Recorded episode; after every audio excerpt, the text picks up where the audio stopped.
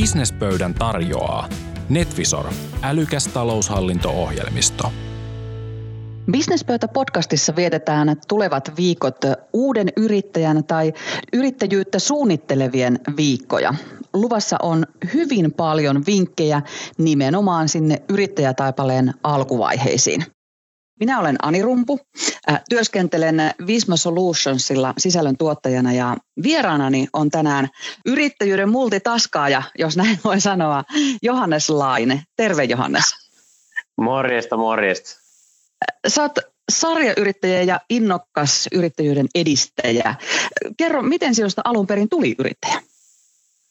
Kyllä mä yleensä tykkään se aloittaa siitä, että mä katsoin kymmenenvuotiaana sellaisen mafia leffan, jossa mafiapomo istuu yökerhonsa toisessa kerroksessa ja katsoo sieltä niin kuin tummennettujen lasiensa läpi, että sinne ei niin kuin näe, mutta sieltä näkee, näkee valtakuntaa, eli hän katsoo yökerhotanssilattia ja sitten sillä on paljon kauniita naisia ympärillä ja sitten sillä on käteistä siinä isot pinot ja joku kaunis rinkki taisi olla ja sikari toissa kädessä. Ja jotenkin se, se on jäänyt niin tuonne aivoihin mielikuvaksi, että siitä tämä mun innostus on niin kuin alun perin lähtenyt. Ja tota, sitten tarina hyppääkin siitä jo 19-vuotiaaseen Johanneksen armeijan jälkeen Tampereen kautta Jyväskylään ja sattumuksien kautta Jyväskylän tiimiakatemialle, josta siis äh, Tradenomin paperit saa ja meikäläinenkin sai sitten, pidinkö mä viisi vuotta taukoa, kun mä sieltä lähdin pois ja sitten viiden vuoden päästä kirjoitin ne paperit loppuun, että sai äitille, äitille kiitoksen ja koululle kiitoksen. Se oli mulle ihan täydellinen paikka niin oppia uutta ja löytää se oma suunta elämälle. Ja siellä mä ryhdyin siis yrittäjäksi. Kaksi viikkoa koulussa niin osuuskunta muotoisesti ja sitten tuli tosi nopeasti toiminimi ja sitten tuli osakeyhtiö myös melko nopeasti siellä. Mutta voisi sanoa, että jäätelökioski oli niin ensimmäinen sellainen, tai sitä mä pidän niin ensimmäisenä yrityksenä, niin sinne palkattiin seitsemän kesä, työntekijää ekana kesänä ja meillä Mikkelissä parhaillaan kaksi koppia samaa, samaa aikaa ja Aika hauska tuosta niin mafiabisneksestä, niin sitten kuitenkin se oli niin jäätelökoju, minkä niin ensimmäisen verran. kyllä, kyllä. Se jäätelökioski itse asiassa on ymmärtänyt, että se on semmoinen aika monelle semmoinen ensimmäinen yrittäjyyskokeilu. Ehkä Joo, se on semmoista no, kevyt tapa kokeilla sitä yrittäjyyttä. Niin ja sitten se on, tiedätkö, että sä oot pikku lapsena moni on nähnyt sen jäätelökioskin ja se on ollut se paikka, missä on tosi kiva tunnelma ja siellä on kiva käydä ja siinä saa hyvän mielen ihmisille ja saat toimia jätskin parissa, niin mullehan se nyt ei tehnyt kovinkaan hyvää, kun sitä meni litrakaupalla sitten myös omaan suuhun, mutta tota, niin, joka tapauksessa se on niin kuin oikein hauska paikka ja sitten se on vaan se kesä, niin sitten mäkin tunnen monta jäätelökioskin yrittäjää tai tunsi silloin, mä tiedä tunnenko niitä enää niin hyvin, mutta ne teki kesät töitä, neljä, viisi kioskia ja sitten ne oli koko loppuvuoden reissas ja oli ulkomailla ja muuta. Et siinä kuitenkin viidessä kuukaudessa pystyy tekemään ihan kivan tili yhdelläkin kopilla, niin saatika sitten neljällä kopilla. Että se on myös hyvä bisnes, että ei, ei, se, ei sinne niin kuin tietyllä tavalla turhaa ole ihmistä halunnut tai silleen, että siinä on monta hyvää näkökulmaa. No sulla on tosiaankin kokemusta noiden yritysten perustamisesta. Sulla on paljon ö, yrittäjäystäviä ja tuttavia, joiden kanssa olet varmasti näistä asioista paljon keskustellut kun olet käynyt keskusteluita ihmisten kanssa, niin onko siellä joku sellainen asia, mikä niin kuin on se yksi isoin virhe, minkä voi tehdä? Onko semmoista no, olemassa, mitä voi sanoa, että noin ei todellakaan kannata tehdä?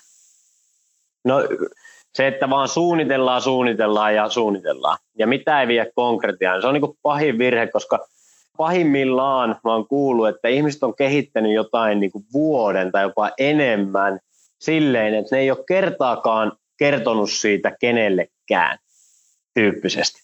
Eli sä rakennat vuoden jotain ja sulla ei ole mitään hajua, tuleeko se oikeasti myymään. Niin se on niin kuin ehkä pahin virhe. To, niin kuin viimeksi tällä viikolla sanoin yhdelle, että kun se sanoi, että joo, sit mun pitää vaan hioa nämä kaikki sisällöt ensin kuntoon, että kyllä siinä nyt menee, menee muutama kuukausi. Ja sitten mä sanoin, että siis hetkonen, että sä just esittelit mulle sun myyntisivun, miksi et sä mene myymään? Ja sit vasta tee sitä sisältöä, koska sä oot ammattilainen sen sisällön tuotannossa, ei sen kanssa tule ongelmia, sä osaat sen varmasti.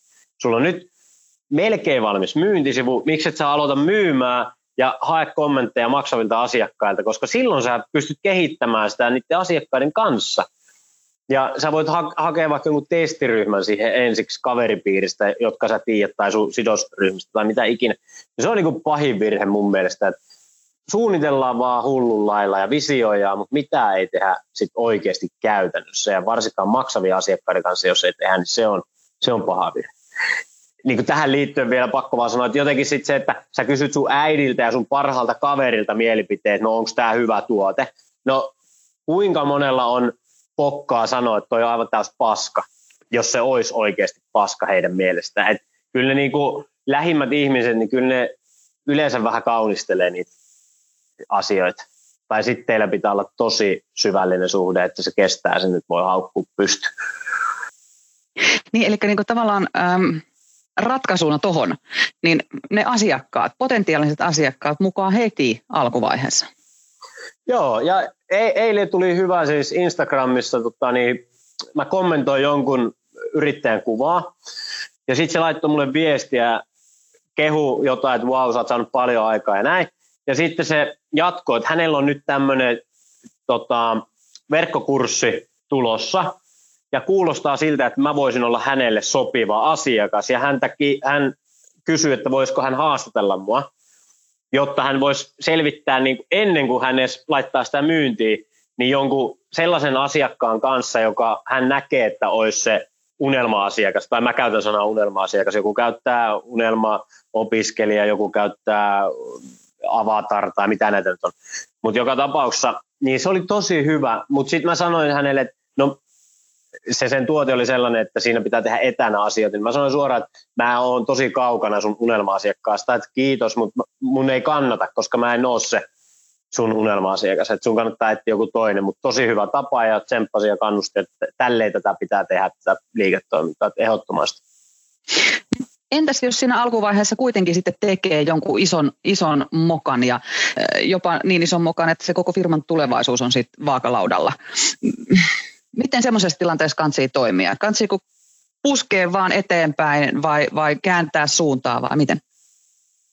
E- ehkä niin kuin yleensäkin, niin miten ne sellaiset isot mokat välttää ja miten saa niin kuin itselleen mielenrauhaa ja muuta, niin kyllä mä sanoisin, että kannattaa keskustella muiden kanssa ja avata se suu ja etsiä ympärille sellaiset ihmiset, että kenen kanssa, kenen kanssa pääsee oikeasti sparraamaan niitä. Onko se sitten joku mentori, konsultti vai onko se yrittäjien joku yhteisö, missä on sitten samahenkisiä tyyppejä tai onko se joku tuttu vaan, joka on ollut yrittäjänä vaikka kymmenen vuotta ja sulla on mahdollisuus häneltä, häneltä niin kuin saada aikaa tunti silloin tällöin tai muuta. Niin joka tapauksessa joku, joka on niin vertaistuki, mutta sitten mielellään myös semmoinen, joka on vähän kokeneempi, niin se olisi tosi arvokasta, koska sitten se pystyy näkemään sen vähän vielä eri tavalla sen kokonaisuuden ja antaa vähän erilaisia näkökulmia siihen ja uusia ideoita ja jälleen kerran ei välttämättä paras mahdollisuus, että se on vaikka totta kai juttele äitin kanssa, juttele parhaimpien ystävien kanssa, mutta ja sekin on tosi tärkeää, että jos sulla on lähellä ihmisiä, kenen kanssa sun ei tarvitse puhua siitä yrittäjyydestä lainkaan, että saat myös ne ajatukset muualle. Mutta kun sä haluat sparrata siihen, että no mitä mun kannattaa tehdä, tai sun firma on menossa nurin sen mokan takia, tai sua hävettää se, että mitenköhän mun bisnekselle käy tai muuta, niin silloin on hyvä löytää joku kokeneempi yrittäjä, joka pystyy sanoa sulle suoraan, pysyy, uskaltaa kysyä sulta ne tarvittavat kysymykset ja haastamaan ja sitten taas toisaalta ehdottomasti semmoinen, joka kannustaisi sua eteenpäin ja miettisi niin kuin ratkaisukeskeisesti niitä asioita. Että ei sekään nyt ole hyödyllistä, että se on joku, joku joka vaan mollaa ja sanoo, että oli huono idea ja saakin mennä nurityyppisesti tai muuta. Että löytäisi sitten jotain, jotain niin kuin hyvääkin niistä tilanteesta, niin ehkä sellaisia, sellaisia ihmisiä etsisi ympärilleni. Ja sitten täytyy sanoa, että itse olen nyt kolme konkurssia tehnyt konkurssi on ehkä se pahin, mitä ihmiset yrittäjyyden alkumetreillä tietyllä tavalla pelkää, sitä epäonnistumista ja sitten sitä niin kuin konkurssin tekoa, niin kyllä sieltä voin sanoa, että olisi, tämä olisi tosi raskasta, jos puhuttaisiin paljon isommista summista, mitä on menettänyt, mutta kyllä mäkin menetin niin itselleni omaan tulotasoon nähden isoja summia, kyllä sieltä vaan selvii sitten just se, että on ihmiset ympärillä ja keskittyy siihen, että mitä voi tehdä ja juttelee asioista ja tekee päivä kerrallaan eteenpäin niin, niin kuin sitä toimintaa. Ja sitten loppujen lopuksi niin ei siinä nyt ole mitään sen vakavampaa, kun sun nimi on kolme vuotta mustalla listalla pankkien suuntaan about ja jotain tällaista. Mitä sitten, se on vaan pari vuotta. Niin, tavallaan se, sekin täytyy ajatella niin kuin siinä, siinä vaiheessa, kun yrittäjäksi ryhtyy, että, että, että se riski on aina yrittämisessä olemassa ja että onko se riskin valmis ottamaan. Joo. Ni, niin, Mut, just se, että mikä riski itsellään on, että joku jotkut niin kuin sijoittajat varsinkin niin sanoo tälleen, ja olisiko jotkut pokeri, ammattilaiset, ammattilaispokerin pelaajat esimerkiksi käyttää, sanoo silleen, että pelaat vaan sen panoksen, minkä pystyt menettää hymyssä sui. Et se on ihan sama, vaikka sä häviäisit sen, niin sulla on koko ajan se, että jos tämän hävii, niin mulla ei mitään hätää. Et se on ihan hyvä nyrkkisääntö, että lähtee ottaa sellaisen lainan, että jos se menee täysin nuri huomenna, niin sä pystyt elämään sen kanssa. Niin ja sitten toi, mitä puhuit aikaisemmin, että, että kysyä neuvoa itseensä fiksummilta. Suomessa on satoja tuhansia yrittäjiä, satoja tuhansia, jotka on kokeilleet yrittämistä, on hyvin monenlaisia. On uusi yrityskeskus, on TE-keskuksia, mistä voi niin yrittäjät hakea neuvontaa, on erilaisia hallitusammattilaisia, jotka mielellänsä auttavat ja niin edelleen. Että niin kuin sitä, sitä fiksua ihmistä on Suomi pullollaan. Eli kannattaa etsiä hyvät y- ihmiset ympärilleen. Ehdottomasti ja sitten vielä Suomen yrittäjät jäi sulta mainitsematta, että varsinkin jos tarvii jotain lakineuvontaa, niin se on tosi edullista. Se jäsenyyden hinnalla sä saat kysellä sieltä niin kuin tyhmiä la, asianajajilta sun muilta laki, lakia osaavilta, niin tota, se on, se on tosi tärkeä nosta.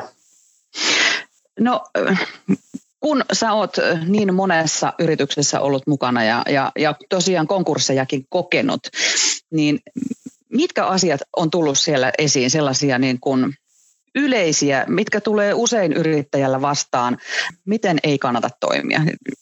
Mitkä on sellaisia niin kuin yleisimpiä virheitä tai mokia, mitkä, mitä kannattaa välttää?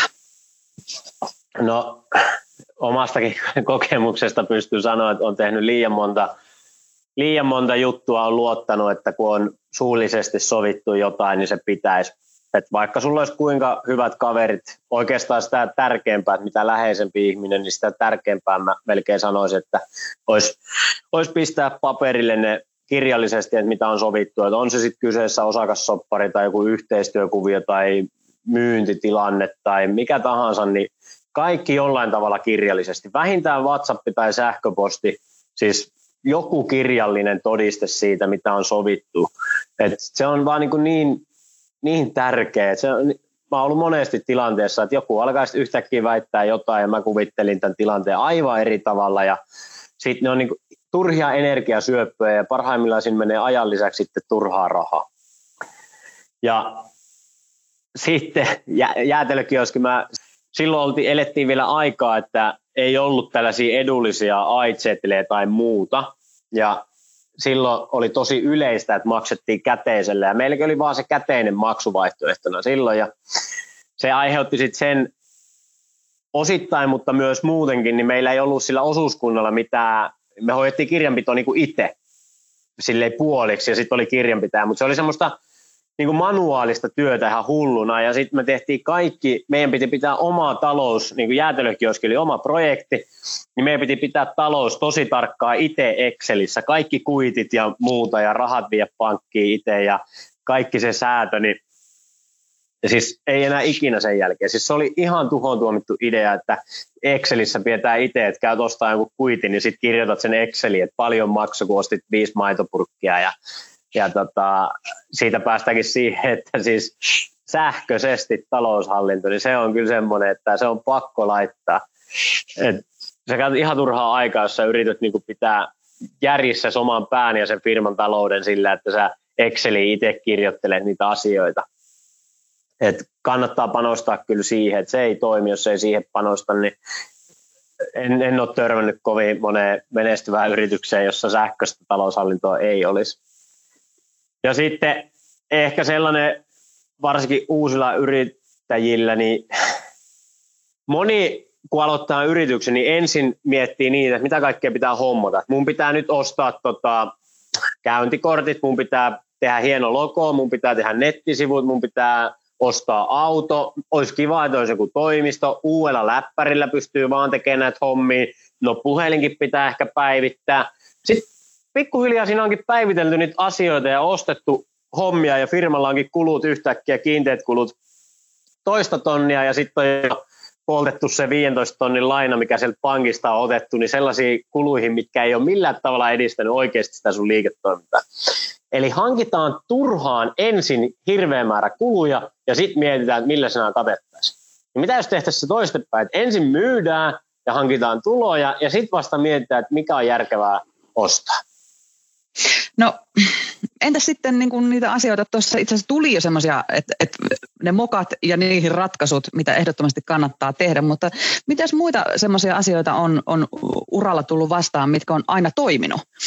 Et, et näin ehdottomasti kannattaa tehdä, niin sitten hommat luistaa paremmin.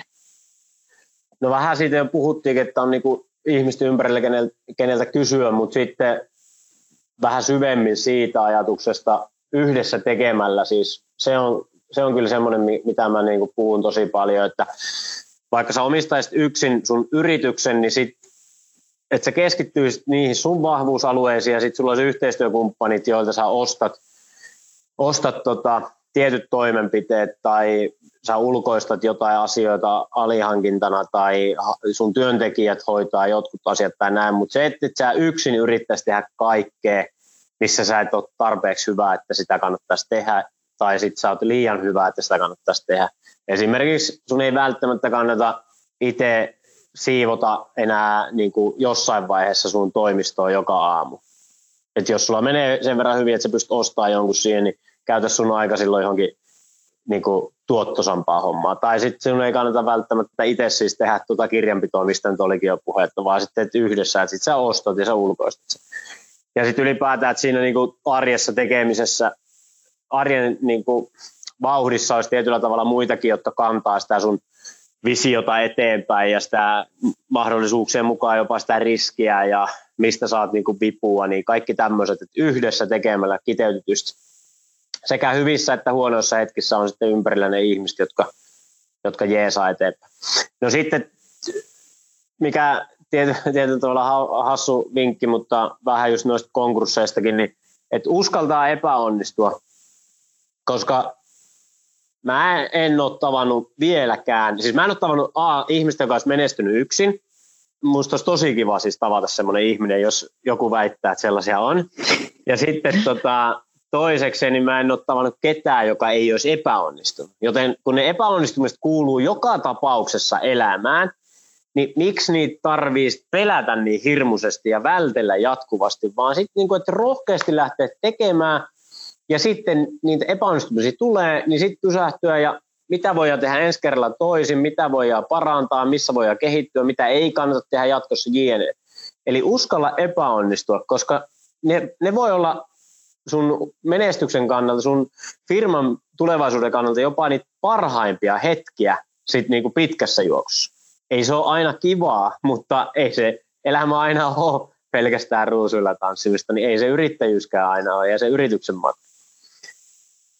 Öö, ehkä vielä haluaisin niin kuin jotenkin toistaa itteeni, mutta se asiakkaan niin kuin kannalta ajattelu, että se, mitä se asiakas tarvii ja mitä se asiakas näkee prosessin eri vaiheissa. Että se, että sä oot myynyt sen tuotteen, niin se, se ei niin kuin loppuisi siihen se asiakkaan näkökulmasta katsominen, vaan sitten kun se asiakas saa sen paketin, niin se silloinkin vielä huomioidaan, no miten se huomioidaan, kun se on saanut sen paketin tuotteen tai palvelun viikko sitten, no mitäs, miten se huomioidaan kuukauden päästä ja niin edelleen. Ja sitten kun kaikki tietää tämän viisauden, että vanhalle asiakkaalle on paljon helpompi myydä kuin uudelle asiakkaalle, ja se on paljon tehokkaampaa ja sieltä yleensä saa paljon enemmän rahaa irti, niin miksi ihmeessä meidän 80 prosenttia fokuksesta, ellei enemmänkin, menee uusasiakashankintaan?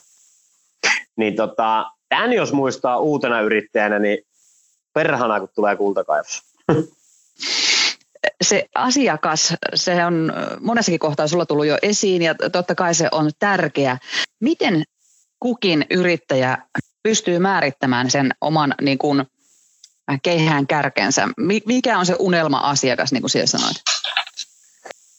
Alkuun se voi olla, siis jos olet täysin uusi yrittäjä, niin alkuun se voi olla, että se joudut arvaamaan. Et ei, ei sulla välttämättä ole sitä tietoa nimenomaan ennen kuin sä oot päässyt sitä sitten testaamaan. Et ensin pitää mahdollisesti arvata, että okei, tämän meidän kuvitteellisen tuotteen ostaa 35-vuotias nainen.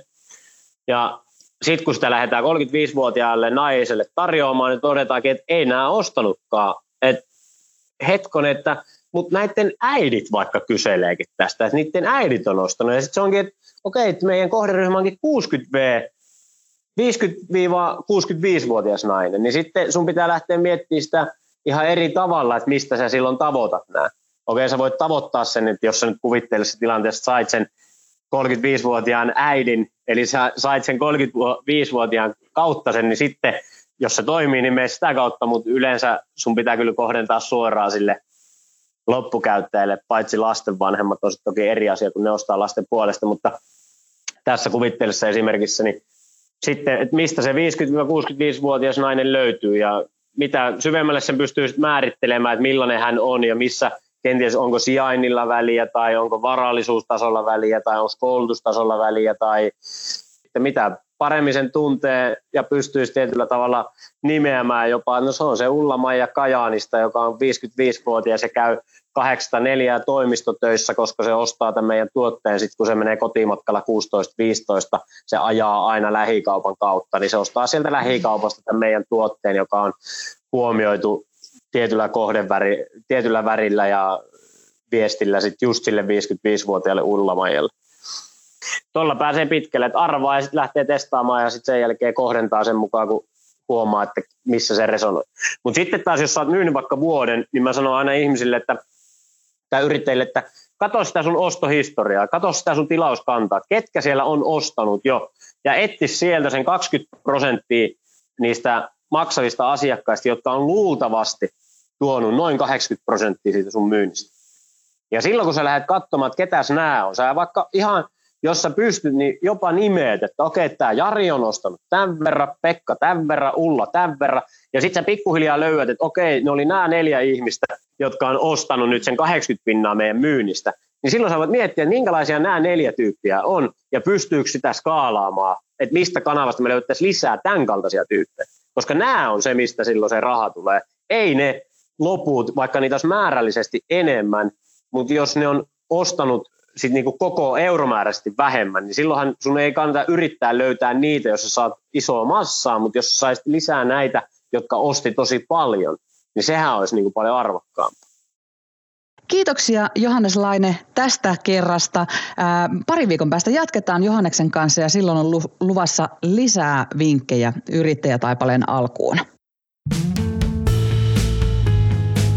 Businesspöydässä mukana Netvisor taloushallinto-ohjelmisto.